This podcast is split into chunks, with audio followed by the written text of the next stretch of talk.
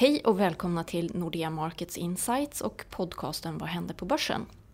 Den här podden riktar sig till dig som är intresserad av utvecklingen på den finansiella marknaden och eh, kort och gott vad som händer på börsen. Jag heter Louise Edlund och med mig har jag Nordens högst rankade aktiestrateg Martin Guri. Välkommen Martin! Tack så hjärtligt! Du har kommit ut med en ny strategirapport så här inför sommaren. Eh, kan du inleda med att berätta om huvuddragen i den? Ja, huvuddragen är väl i stora drag då som sagt att jag tror att de flesta aktörer underskattar vad som händer, kraften i den ekonomiska återhämtningen. Jag tycker man kunna märka det bland prognosmakare som gör ekonomiska prognoser på makrosidan. Jag märker framförallt att eh, företagsledarna är väldigt återhållsamma och jag kan också konstatera att de flesta bolagsanalytiker då, som följer bolagen har varit för försiktiga i sina antaganden och eh, jag tror väl på något sätt att det här överraskningsmomentet kommer att fortsätta och att underskattningen ligger där. Angående makroprognoserna då, hur menar du då? Kan du utveckla lite närmare? Ja, om vi till exempel tittar då på hur eh, prognoserna har utvecklats för Europas del och vad man tror att den ekonomiska tillväxten ska vara i Europa under det här kalenderåret så kan vi konstatera att eh, sedan slutet av förra året så har prognoserna gått upp månad för månad för månad. Och egentligen så tycker jag då att man har höjt prognoserna bara i takt med att ekonomisk hårddata har kommit in. Alltså eh, after the fact som man säger på engelska, när det väl har skett, då höjer man prognoserna. Och det är ingen riktigt som vågar ta ut tangenten eh, framåt och dra ut den här linjen. Och nu de senaste månaderna så har man så att säga blivit tvingad inom citationstecken att höja prognoserna även för 2018 vad gäller Europas del. Och i min värld då så pekar det lite grann på att även makroekonomerna då är för försiktiga. Man tror inte riktigt på det här. Man är märkt av de senaste årens erfarenheter och gör att man har blivit lite för försiktig. Så jag tror faktiskt att det ekonomiska momentumet, framförallt i Europa, kommer fortsätta att överraska positivt och det är en väldigt viktig faktor. Angående den ekonomiska tillväxten, eh, återhållsamma prognoser eller inte, hur länge kan den här medvinden hålla i sig tror du? Ja, det är ju det som är den knepiga frågan egentligen. Vad vi står inför just nu det är ju då ett läge då makroprognoserna egentligen inte sträcker sig mycket längre än 2018. Så jag känner mig ganska trygg med att säga att det känns som att den här ekonomiska medvinden som vi har just nu, den cykliska medvinden, det här kalenderåret och nästa kalenderår 2018. Sen lär det nog fortsätta 2019 också, men kanske inte med samma kraft. Men det är väldigt hårt med prognoser. Så vi börjar med att säga det här kalenderåret och nästa kalenderår känns det bra. Om vi går över till börsen och vinstutvecklingen. Kan du sammanfatta vad den senaste rapportperioden skickar för signaler eh, både i Sverige och internationellt? Ja, det är väldigt spännande det som har skett faktiskt. Det här var en riktig ögonöppnare för mig. För att tar vi det på aggregerad nivå, global nivå, bara för att illustrera att det här är liksom inte ett svenskt fenomen eller ett nordiskt fenomen, eller för den delen ett europeiskt fenomen, så slog faktiskt rapporterna förväntningarna på väldigt bred front. Och det här med att man fick väldigt mycket bättre resultat än man hade räknat med, det är som sagt var globalt. Och I min värld så ledde det egentligen det till slutsatsen att även analytikerna då i aggregatet har varit för försiktiga. Och det i sin tur tror jag beror på dels att de är självklart också märkta av den senaste tidens erfarenheter, men också att bolagen har varit återhållsamma. Och tittar man då på vad som är den senaste årens erfarenhet så kan vi säga att jämfört med årets början så har ju vinstprognoserna sjunkit rätt rejält de senaste fyra åren. Och bara de två senaste åren om vi tittar på global nivå, alltså om man tittar på världsindex, då tänkte man sig nog att vid årets början då 2015 och 2016 att vinsterna skulle öka kring 4 8 procent. Och faktiskt är det så att när året väl var slut så blev det ingen vinstökning alls, det slutade på minus. Så aggregatet av analytiker i hela världen har ju faktiskt haft rejält fel. Man har varit för optimistisk under fyra års tid och under de senaste två åren har man eh, åkt på ordentliga stötar här.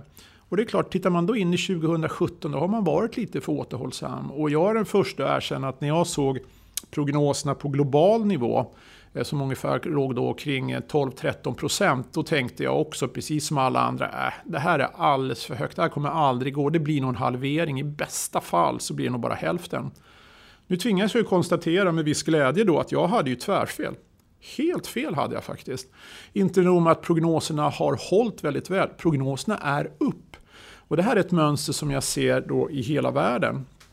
Så för Norden och för Sverige ställer prognoserna upp lite grann och Europa ställer väldigt starkt och USA delar också väldigt starkt. Och summerar man ihop det på global nivå så är faktiskt prognoserna för första gången på väldigt, väldigt, väldigt, väldigt många år upp för det här kalenderåret.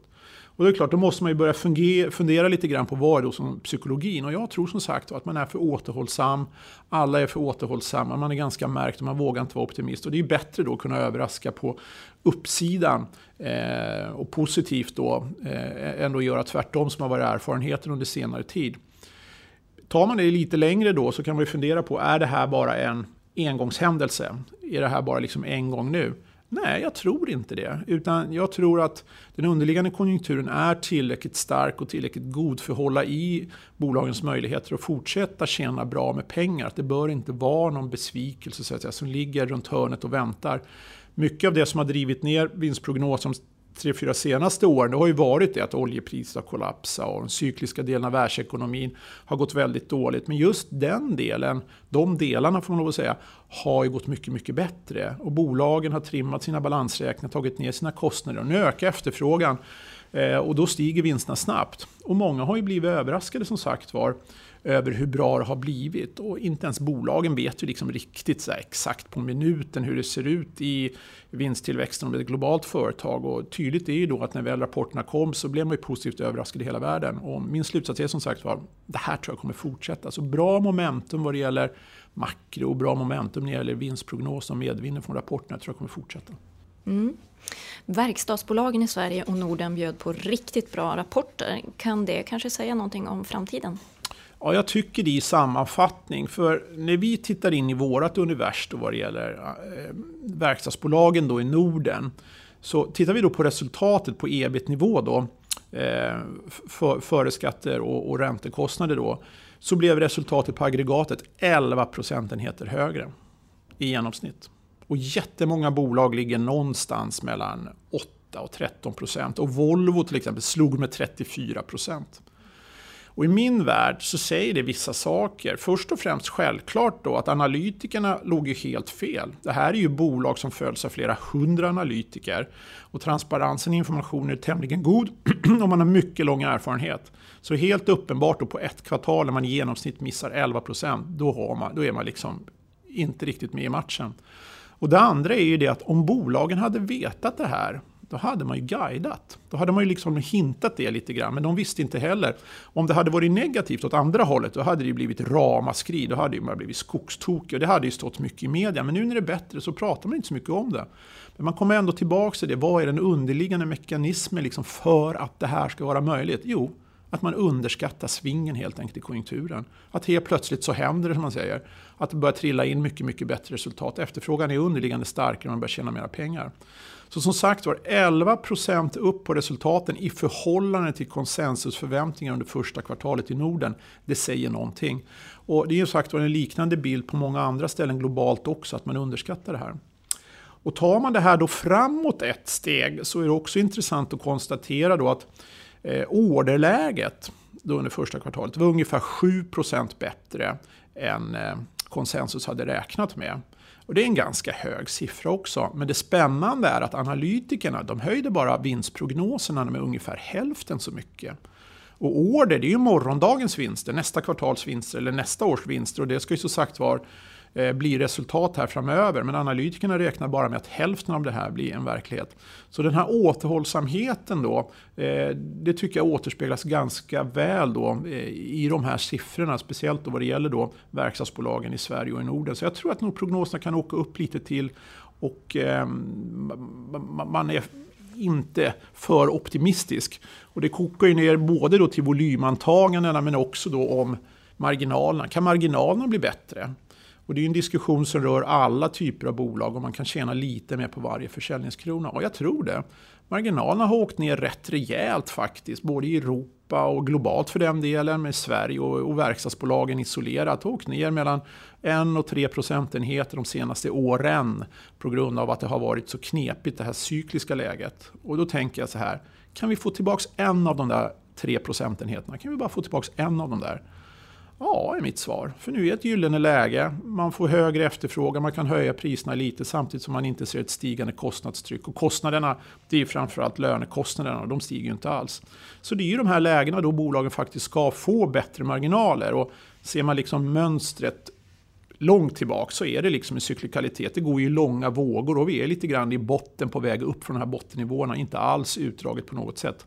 Så jag tror som sagt att det här indikerar att både volym och marginal kan gå upp, vilket då egentligen betyder att vinstprognoserna är nog lite för återhållsamma. Så jag är fortsatt väldigt positiv just i den här sidan. Mm, sammanfattningsvis, så vad tror du om vinstprognoserna framöver här? Ja, jag tror då att eh, de nog kommer åka upp lite till globalt. Men där eh, kommer vara den största svingen. Det kommer ju vara då i den här, eh, kan man kalla det, cykliska familjen och konjunkturkänsliga bolag. Vi äter ungefär lika mycket, käkar ungefär lika mycket piller oavsett konjunkturläge och ligger ungefär lika mycket på sjukhus och går i skolan. Så det här som kallas för icke-cykliskt, det kommer nog inte bjuda på några överraskningar utan det är precis i det här segmentet då som har fått väldigt mycket stryk under många år och sen då återhämtar det så får det liksom dubbel medvind. Så där tror jag nog ska lyfta prognoserna hos sin helhet. Så jag tycker det ser bra ut på den sidan. Jag är optimist. Ja. Mer på kort sikt då? Finns det någonting att tänka på inför andra kvartalets eh, rapporter i sommar? Ja, verkligen. Det som är ganska unikt just nu det är faktiskt det man brukar kalla för kalendereffekten. Man tänker inte så mycket på det här, men påsken hamnade faktiskt på senare delen av, eh, eh eller rättare hamnade in i andra kvartalet. Så antalet arbetsdagar under andra kvartalet är mycket färre i Sverige, i Norden då, jämfört med Eh, Eh, under första kvartalet. Så man kan säga att under första kvartalet så fick vi 5% fler arbetsdagar och eh, under andra kvartalet så får vi 5% färre och skillnaden mellan plus 5 och minus 5 det är ju 10 procentenheter så det är ganska mycket. Och de flesta analytiker de justerar ju för det här och för många bolag spelar det liksom ingen roll men om fabriken står stilla eller IT-konsulten inte jobbar eller man inte gör en höftledsoperation på annandag påsk eller påskdagen som man gjorde förra året vid just den kalenderdagen. Så det är klart det spelar roll. Så det här kommer ju att eh, eh sätta sig lite grann. Så det finns ju en risk för att många då överdriver skillnaden mellan kvartal 1 rapporter och kvartal 2 rapporter just på grund av kalendereffekterna. Så det där ska man se upp för faktiskt. Eh, och det, det, det, det, är värt att ta i åtanke faktiskt. Mm.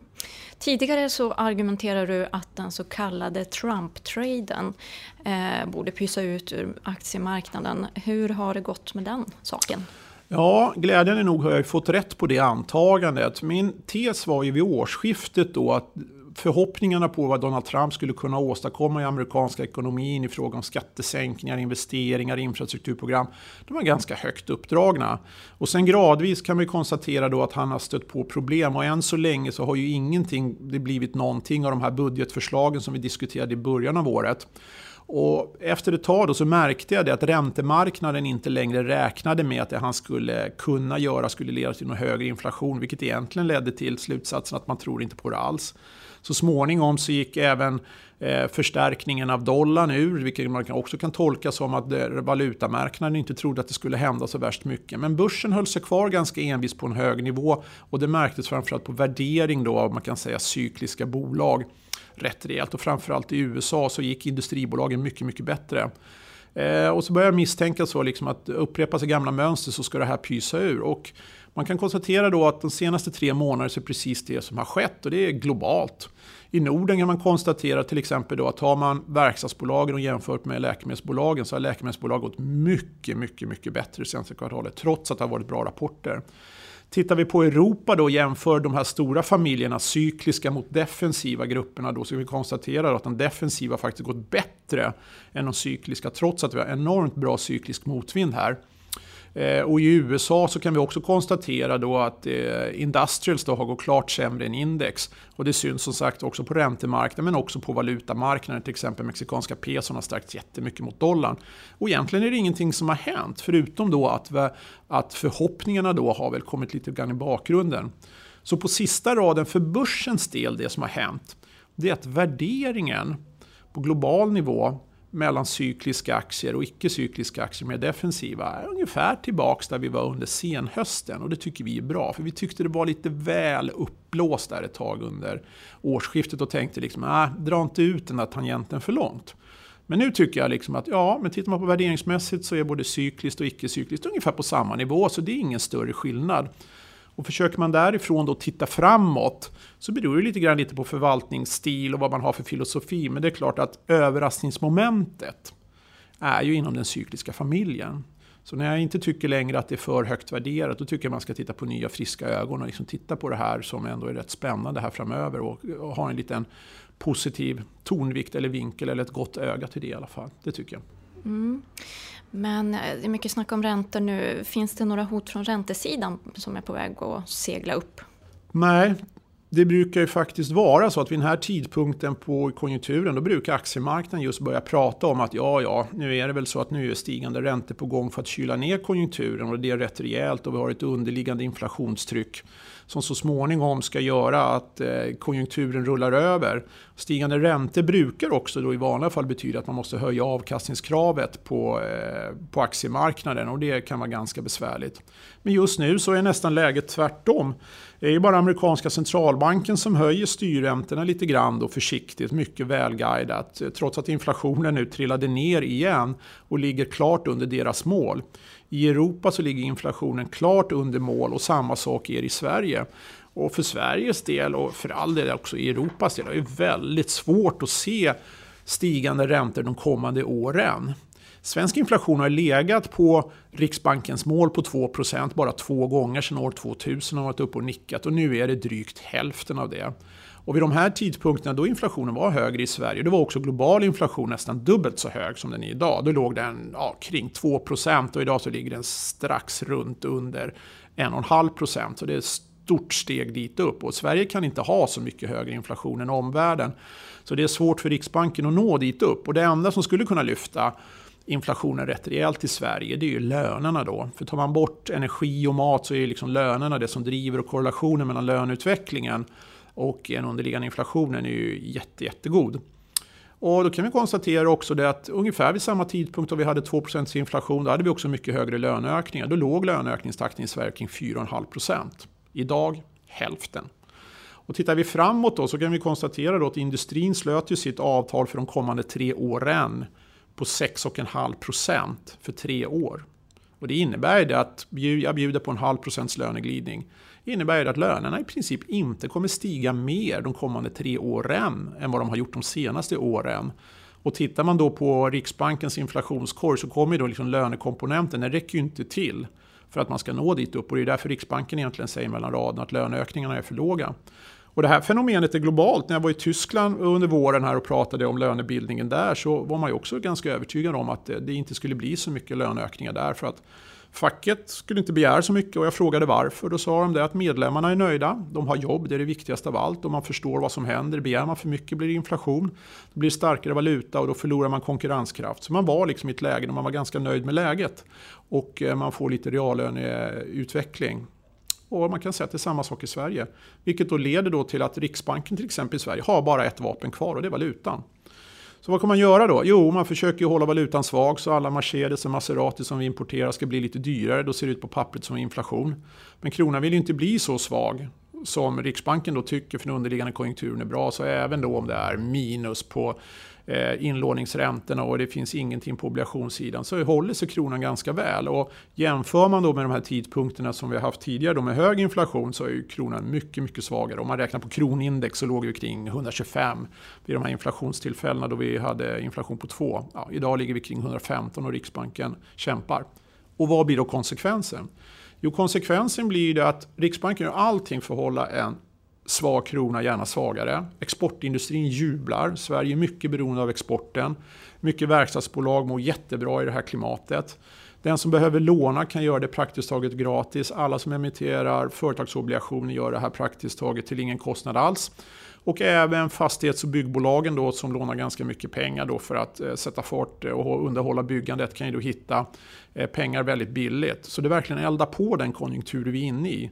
Så även om det inte är någon sån här raketkonjunktur så är det liksom en melt-up som man säger. Det smälter uppåt lite grann. Så något hot från räntesidan kan man faktiskt inte säga. Nästan tvärtom. Ovanligt nog så finns det ju inga större förhoppningar i räntekurva eller terminskurva att det ska hända något dramatiskt i Europa. Åtminstone det kommande året eller åren. Så det här ser rätt bra ut ur den synvinkeln. Så de gamla bäsargumenten mot börsen finns faktiskt inte där på samma sätt som det brukar. Och om det är bra eller dåligt på lång sikt är en annan diskussion. Men just nu i alla fall så skiner solen och det är medvind, det kan man säga. Ja. Slutligen, blir det en lugn sommar på börsen? Nej, vi tror ju inte det. Man önskar att det skulle vara så, men det är ju faktiskt så att eh, om man tittar bakåt lite grann så kan vi konstatera då att sommarperioden brukar vara ganska råddig om man så får uttrycka sig. Eh, volatilitetsindex brukar stiga globalt under eh, maj, juni, juli, augusti. Det syns ganska tydligt och även världsindex brukar ha en ganska knackig utveckling. Och med tanke på kalendereffekterna, kanske lite skakigt då kring rapportsäsongerna då, så är vår utgångspunkt att det blir nog inte så lugnt som man kanske önskar. Men med det sagt så är ju ändå så att den underliggande konjunkturen kommer så att säga fortsätta att ticka på. Och sen när vi går in i andra halvåret så tror jag att det är mest medvind i alla fall. Så det är som vanligt lite upp och ner på börsen, men undertonen är definitivt positiv. Och jag tror att möjligheterna till positiva överraskningar är definitivt större än riskerna för negativa överraskningar.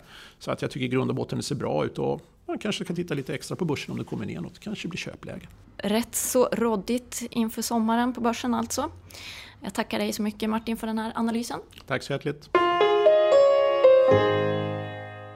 Om du vill veta mer om vad som händer på de finansiella marknaderna hittar du fler analyser på emarkets.nordea.com och eh, våra podcasts på nordeamarkets.com. Och sen så kan du prenumerera på våra podcasts eh, och då får du dem precis när de har publicerats. Tack för att du lyssnade.